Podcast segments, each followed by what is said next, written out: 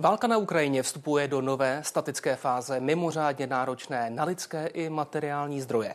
Kiev volá po nových a lepších zbraních. Dostane je a má je dostat. Může Česko ještě zvýšit svoji podporu Ukrajině a jak bude opozice hlídat nové investice do české armády? Témata pro dnešního hosta interview ČT24, šéfa sněmovního obraného výboru a stínového ministra obrany zahnutí ANO, pana Lubomíra Metnara. Hezký večer. Dobrý večer.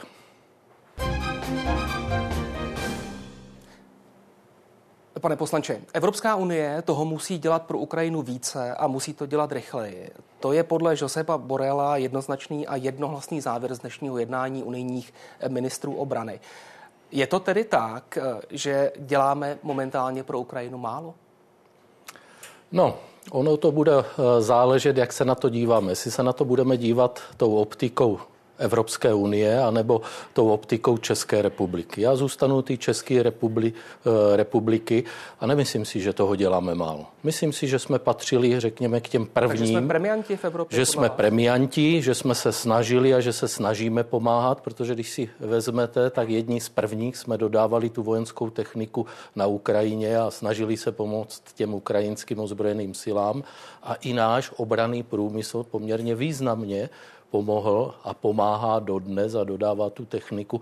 Jsou nějaké čísla, ale nechtěl bych diváky unavovat nějakými čísly, ale myslím si, že 30 miliard z obraného průmyslu, co šlo Eh, na Ukrajinu a nebo přes, jedna, přes jednu hmm. miliardu pardon, zboží za 30 miliard, abych Vojenské techniky za 30 miliard Tedy nakoupené obrané, od českého nakoupeného, poskytnutého ozbrojení. Jenom aby bylo jasné, že to nebyla tedy pomoc, kterou bychom zadarmo, co by Česká tak, republika tak, poskytli. Tak. To je jedna věc a druhá věc je, jako Česk, Česká republika, jako stát jsme poskytli, myslím, že za 1,5 miliardy za tu zbytkovou cenu, ať už to byly vrtulníky, ať už to byly tanky, bojová vozidla, munice, ruční zbraně, granátomety a další. A nechci zapomenout ani na ten zdravotní materiál a na výstroj. Takže myslím si, že jako Česká republika. Ale máte pravdu, co se týče ty Evropské unii, to se řeší poměrně dlouho a hledá se ty, hledají se ty možnosti, jak tady tuto pomoc ještě zvýšit. Hmm.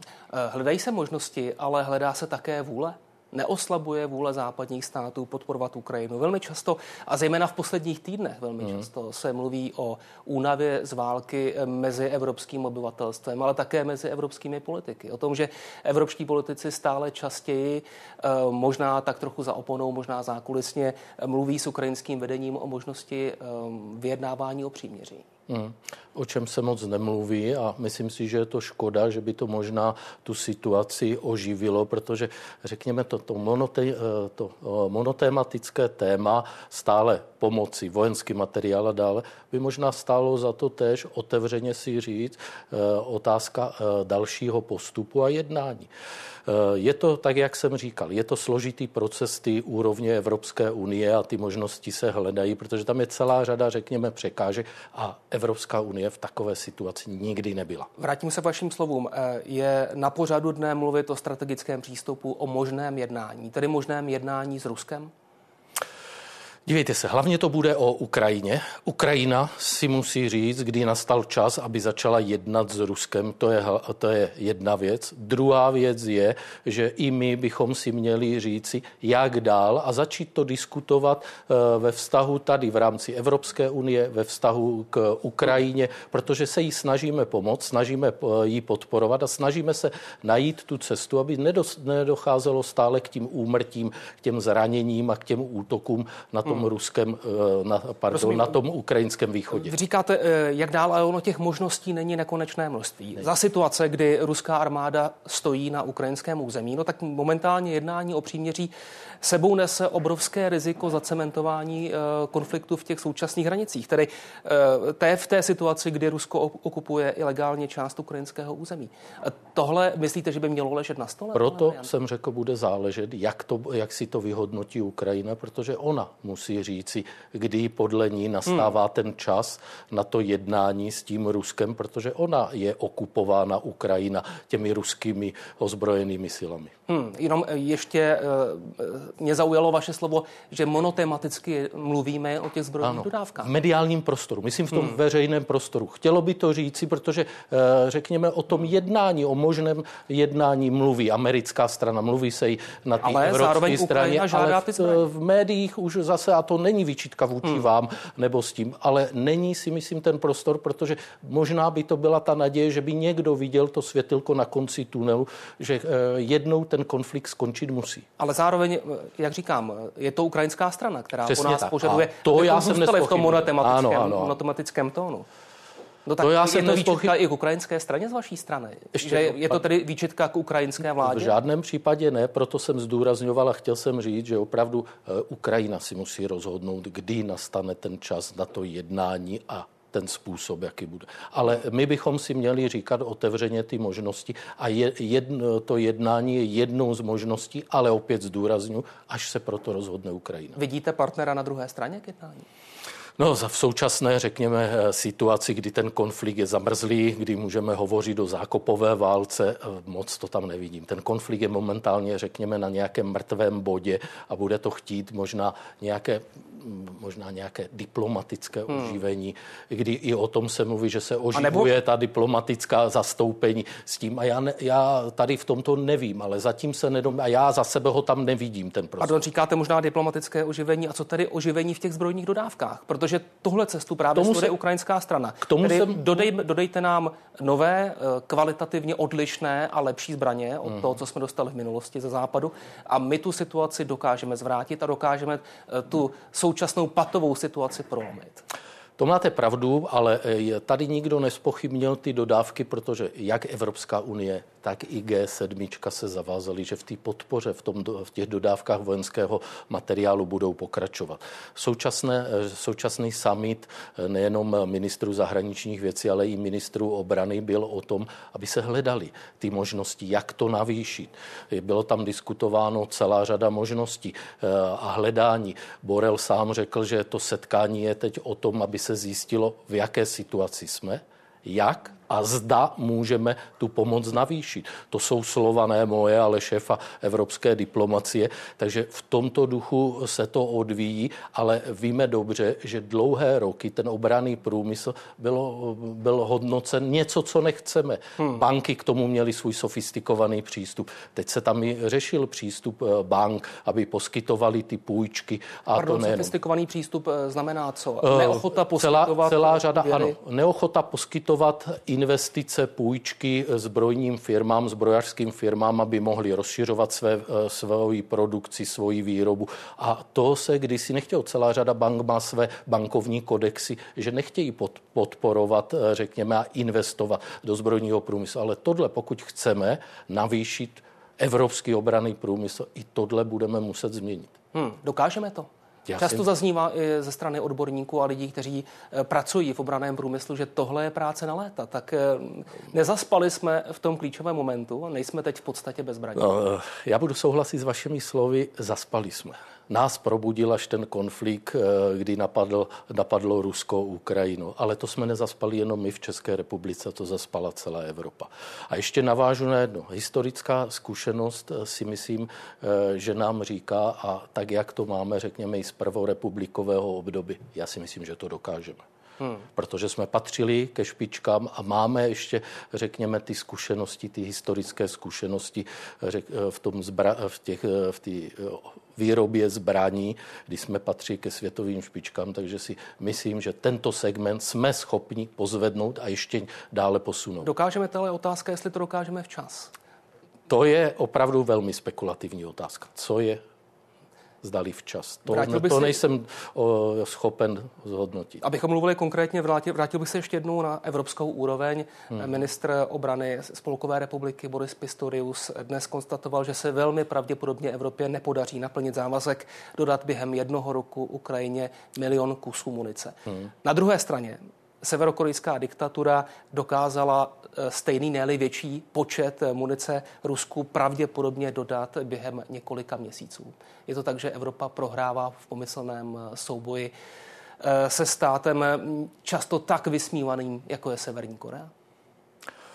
No, já bych to tak úplně neviděl, protože nevím, z jakých zdrojů eh, čerpáme tyto informace a myslím si, že jako to předseda vý, výboru pro obranu mám poměrně, eh, řekněme, dobré informace a máme pravidelné setkávání i v uzavřeném režimu, i řekněme jednání v utajeném režimu, takže je to poměrně složité, ale tady vidíme, já nechci říct, že Evropa prohrává, ale tady vidíme, eh, v jakém opravdu teď aktuálním stavu jsme a bude, budeme vidět, a to není záležitost jenom České republiky, ale opravdu i dalších našich spojenců i Evropské unie, eh, členů Evropské unie, jak se nám ty problémy podaří vyřešit.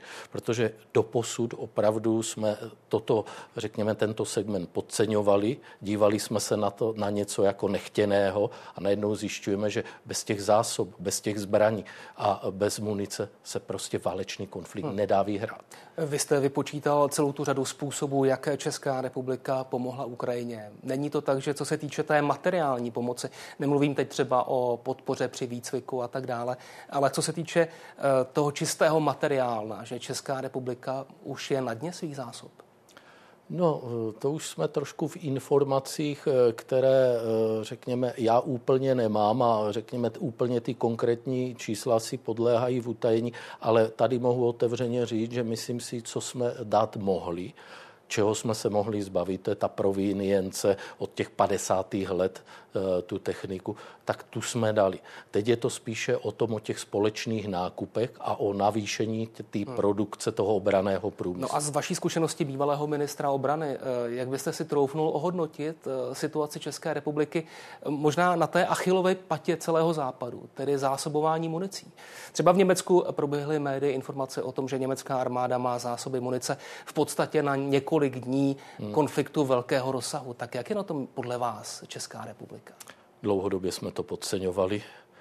Ta náprava přicházela velice pozvolně, protože i za mě jsem měl jiné představy, že bychom hmm. mohli, eh, řekněme, ty skladové zásoby, nejenom munice, zbraní, eh, řekněme, těch eh, to znamená, pardon, nakupovat. To podcenění se odehrávalo, přiznáváte, době, kdy jste byl ministrem obrany. Ne, to, to bych neřekl, protože my jsme nastartovali tu, za mě se nastartovala Pardon, takže jsme, jsme podceňovali ještě jsme to mimo to období, historii, kdy jste byl ministrem obrany, tak ne, to asi nebylo. Historicky můžeme říct desetiletí zpátky. Docházelo ke škrtům, nebyli jsme schopni nakupovat a ob, řekněme ty zásoby obměňovat a doplňovat. A to, co potom jsme začali za nás, tak eh, přáli bychom si, aby to bylo ve větším množství, ale eh, s ohledem na omezené prostředky to prostě také nebylo ideální, ale snažili jsme se tady tohle nastartovat, abychom ty zásoby doplnili, protože Česká republika, nechci říkat, ale není na tom moc lépe než ten Bundeswehr. Uh-huh. Eh, než se dostaneme k těm prostředkům, které jste zmiňoval, ještě to, co jste také zmiňoval, tedy možné jednání s Ruskem a jak je to komplikovaná kapitola. Eh, momentálně vidíme určitý nesoulad eh, mezi vládou a prezidentskou kanceláří o tom, zda máme mít v Moskvě plnohodnotného velvyslance. Jaký je váš postoj? Případně troufnete si mluvit za stínovou vládu ANO v této otázce? Máme mít momentálně v Moskvě velvyslance se vším všudy? Já bych nemluvil, protože jsme to na stínové vládě neměli, ještě řekněme z hlediska toho zahraničí, protože já nejsem eh, minister pro zahraniční věci, takže nechtěl bych úplně takto, mělo by to být projednáno, ale za sebe, když budu mluvit, tak si myslím, že ano, měli bychom jít tím západním směrem, protože když to vezmeme i histo- z historie, tak ty zastoupení v těch válečných konfliktech tam byly, abychom věděli, abychom mohli odhadnout, kdy přijde, jak jsme se před chvílí bavili, ten čas, aspoň na nějaký náznak toho jednání, nebo uh, měli ty informace hmm. i z této, řekněme, nepřátelské země. Přestože by to znamenalo například eh, předávat eh, jmenovací listiny do rukou Vladimira Putina, kterého i my vlastně oficiálně uznáváme jako válečného zločince. To by měla Česká republika. Neměl, ne, nebyli bychom první a myslím si, že tak, jak tady tohle překousli i některé západní země, tak bychom to měli překousnout i my. No a zpátky k těm prostředkům, prostředkům ano. na obranu, o kterých jsme mluvili v roce 2024, bychom se měli konečně, chtělo by se říct, vyšplhat na úroveň 2% HDP vydávaných na obranu. Má to tak být? Eh, nedávno jsme tady mluvili s vaší eh, poslaneckou kolegyní Alenou Šilerovou, tedy stínovou ministrní financí, a ta nám říkala, a budu teď ty slova eh, volně parafrázovat, důležitý je ten trend, důležité je to směřování, ale že by v příštím roce musela Česká republika vydat 2% HDP na obranu, když ve spoustě dalších oblastech, oblastí šetří, hmm. tak by to vlastně být nemělo. Já vám řeknu tak, my jsme vždycky podporovali to směřování a ty 2%, protože závazky se mají plnit. Celá řada eh, zemí k tomu směřuje, celá řada zemí, nebo když budu úplně přesnější, třetina zemí plní 2%, a teď myslím z aliance z NATO plní ty 2%, nebo i více. Eh, třetina zemí z těch 31 to přislíbila a směřuje k, to, eh, k těm dvou procentům a ta zbyla poslední třetina eh, se k tomu nezavázala, ale také si uvědomila to, že je třeba ty prostředky na to, řekněme, na tu modernizaci a budování těch schopností navyšovat. My jako ANO jsme vždycky podporovali a směřovali tady k tomu a podpořili... Ale sám jste před malou chvíli říkal, že těch prostředků bylo příliš málo, třeba ano, na to, aby ano, Česká republika ano, si obstarala ano. dostatek dostatek munice. I Já bych hrozně rád, abychom si uvědomili ten kontrast, který tady je, pane redaktore, protože něco jiného se bavit uh, a uh, i v tom veřejném prostoru v roce 2000, řekněme 20 nebo 19 o podpoře a o potřebě těch finančních prostředků, než potom uh, propuknutí toho konfliktu to není jenom naše záležitost, myslím, České republiky, ale i v Evropě. A já o tom hovořím, o tom procitnutí, že tam je to uvědomění. A dneska neslyšíte příliš, že by eh, paní ministrně musela eh, dlouho sáhle zdůvodňovat nebo podávat rezignaci, jestli ty, eh, ty peníze nedostane nebo dojde k těm škrtům. To je ten velký kontrast a i v tom veřejném prostoru je třeba si ho uvědomit. Dneska a říkáme... Vyplývá z toho, abych se vrátil k té úplně původní hmm. otázce, vyplývá z toho, že vy podporujete ideu, aby Česká republika už v roce 2024 eh, vydala eh, dvě a více procent. Tomu jsem se chtěl dostat. Já uh, jsem vždycky podporoval, ať se k těm dvou procentům dostaneme. My jsme podpořili i ten zákon, který byl. Tady byl problém ten, že nikdo nehovořil, když budeme podporovat tento zákon, aby dosáhla. Nejdřív to bylo v roce 25, chtěla současná vláda, potom to zkrátila na rok 2024. A my jsme vždycky říkali, ano, podpoříme to, ale aby to bylo účelně a efektivně vynaložené, ty finanční prostředky, a aby nedocházelo k tomu, že nebudeme přesně vědět, kam ty eh, finanční prostředky půjdou. A nikdy nebylo hovořeno, až vlastně se začal připravovat ten úsporný balíček a rozpočet, že dojde k takovýmto škrtům u dalších rezortů. Takže já dneska, a to říkám zodpovědně eh, s tím, se nedomnívám. Nic by se nestalo, kdyby ty 2% byly dosaženy v dalším roce, v roce 25, protože dneska máme v tom rozpočtu, kdy dosahujeme v příštím roce návrh, kdy eh, budou 2%, ale máme tam projekty, které byly zrušené lehké útočné vozidla téměř za 2 miliardy. Hovoří se o záloze na F-35. A to je všechno, co do toho je eh, v úvozovkách zakalkulováno k těm dvou procentům, ale my třeba eh, ty nadzvukové letouny, eh, tak jak jsme se vyjádřili k tomu, jsme říkali, teď v současné době a v současné ekonomické situaci odložme je. Navrhujeme, eh, navrhovali jsme o dva roky, protože hmm. nikdo to po nás nevyžaduje. Ten čas tady je, takže tím chci říct, ano, směřujme tam, ale ne za každou cenu, aby potom docházelo, že budeme, eh, eh, řekněme, devalvovat školství, zdravotnictví, dopravu, kde budou chybět ty finanční prostředky a nás, tu armádu, to v příštím roce ani v přes příštím, ten, ty peníze, které tam jsou, neposunou k těm schopnostem. Hmm. Zároveň říkáte, tedy na jednu stranu eh, odložme otázku F-35, F-35 tedy eh, nadzvukového letectva České republiky. máme na to čas. Zároveň ale také kritizujete vládu, že F-35 podle uh, té smlouvy, kterou vláda prosazuje, kterou schválila, dostaneme z vašeho hlediska pozdě. Ano. Říkáte, respektive no, psal jste přes Twitter eh, Janě Černochové, ministrině obrany, no nezapomeňte vyjednat s Vladimirem Putinem, aby tu válku odložil až na okamžik, kdy dorazí první stroje do Česka. S notnou dávkou ironie, pochopitelně. Česka. Ale ale není tohleto dosti protichůdné? Na jednu stranu říkáte, ty letadla přijdou pozdě, na druhou stranu pojďme ještě eh, nějakou dobu vyčkat? Dívejte se, neříkal bych to se vší zodpovědností, kdybychom neměli ten prostor a když si vezmete, tak plně funkční, plně operačně nasaditelné, ty pokud eh, bude a Česká republika nebo vláda uzavře tu smlouvu na pořízení těchto nadzvukových letadel, budou až v roce 35. Do té doby bychom teoreticky, nemáme ještě vyjednané prodloužení Gripenu, měli používat stávající nadzvukové letouny eh, Gripen JAS 39 Gripen. Takže to byla, řekněme, byla to i ironie a bylo to i o tom, že zbytečně teď, když jsme v této ekonomické situaci, se uh, budeme, uh, řekněme, zaměřovat na něco, co ten efekt nepřinese a ta válka de facto to neodsune. Ale pardon, S notnou dávkou to... ironie jsem právě tehdy to tweetoval, abychom věděli hmm. ten paradox, který je. A ta retorika toho odstrašení, když si to vezmeme, v jaké situaci je Izrael, Izrael, další země to A ono to není takovýto efekt, protože vždycky musíme hovořit o komplexu těch schopností tak, abychom opravdu toho eh, nepřítele odradili, aby si řekl, tady, jak je vyzbrojen, jaké má schopnosti, tady určitě nebudeme na něho útočit. A to je o komplexu hmm. celé těch schopností, ne jenom o jedné technice. Ještě se k tomu vrátím, k tomu tweetu, eh, který hmm. ano, popsával značnou dávku ironie, ale také zjevně obsahuje naprosto uh, zásadní momenty. Tak říkáte, že ty stíhačky přijdou pozdě, ale pokud bychom eh, váhali, eh, například eh, váhali s uzavřením smlouvy, no tak to znamená, že přijdou ještě později, protože ty výrobní kapacity jsou vytížené, zdá se, na maximum. Ne, vy, my hovoříme pouze o této variantě.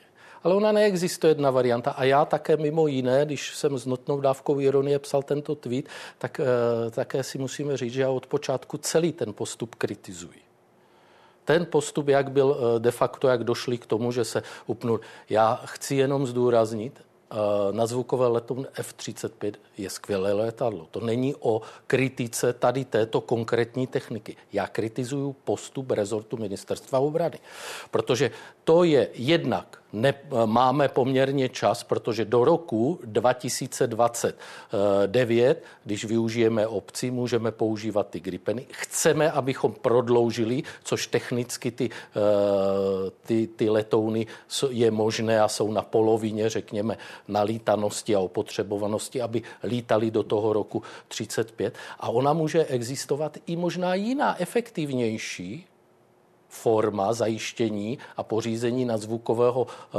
letectva, aby bylo v rámci toho komplexu, řekněme, eh, protivzdušné obrany, aby ta armáda byla efektivní. Protože to není jenom o tom eh, říci, končíme s jednou platformou a přijde nová platforma F35.